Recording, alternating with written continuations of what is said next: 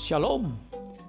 Podcast ini berisi renungan firman Tuhan singkat yang bisa kita nikmati, kita pelajari, dan kita praktekkan.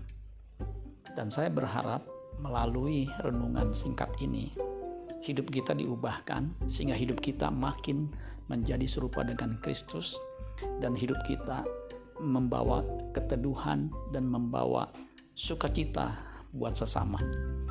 Tuhan Yesus memberkati.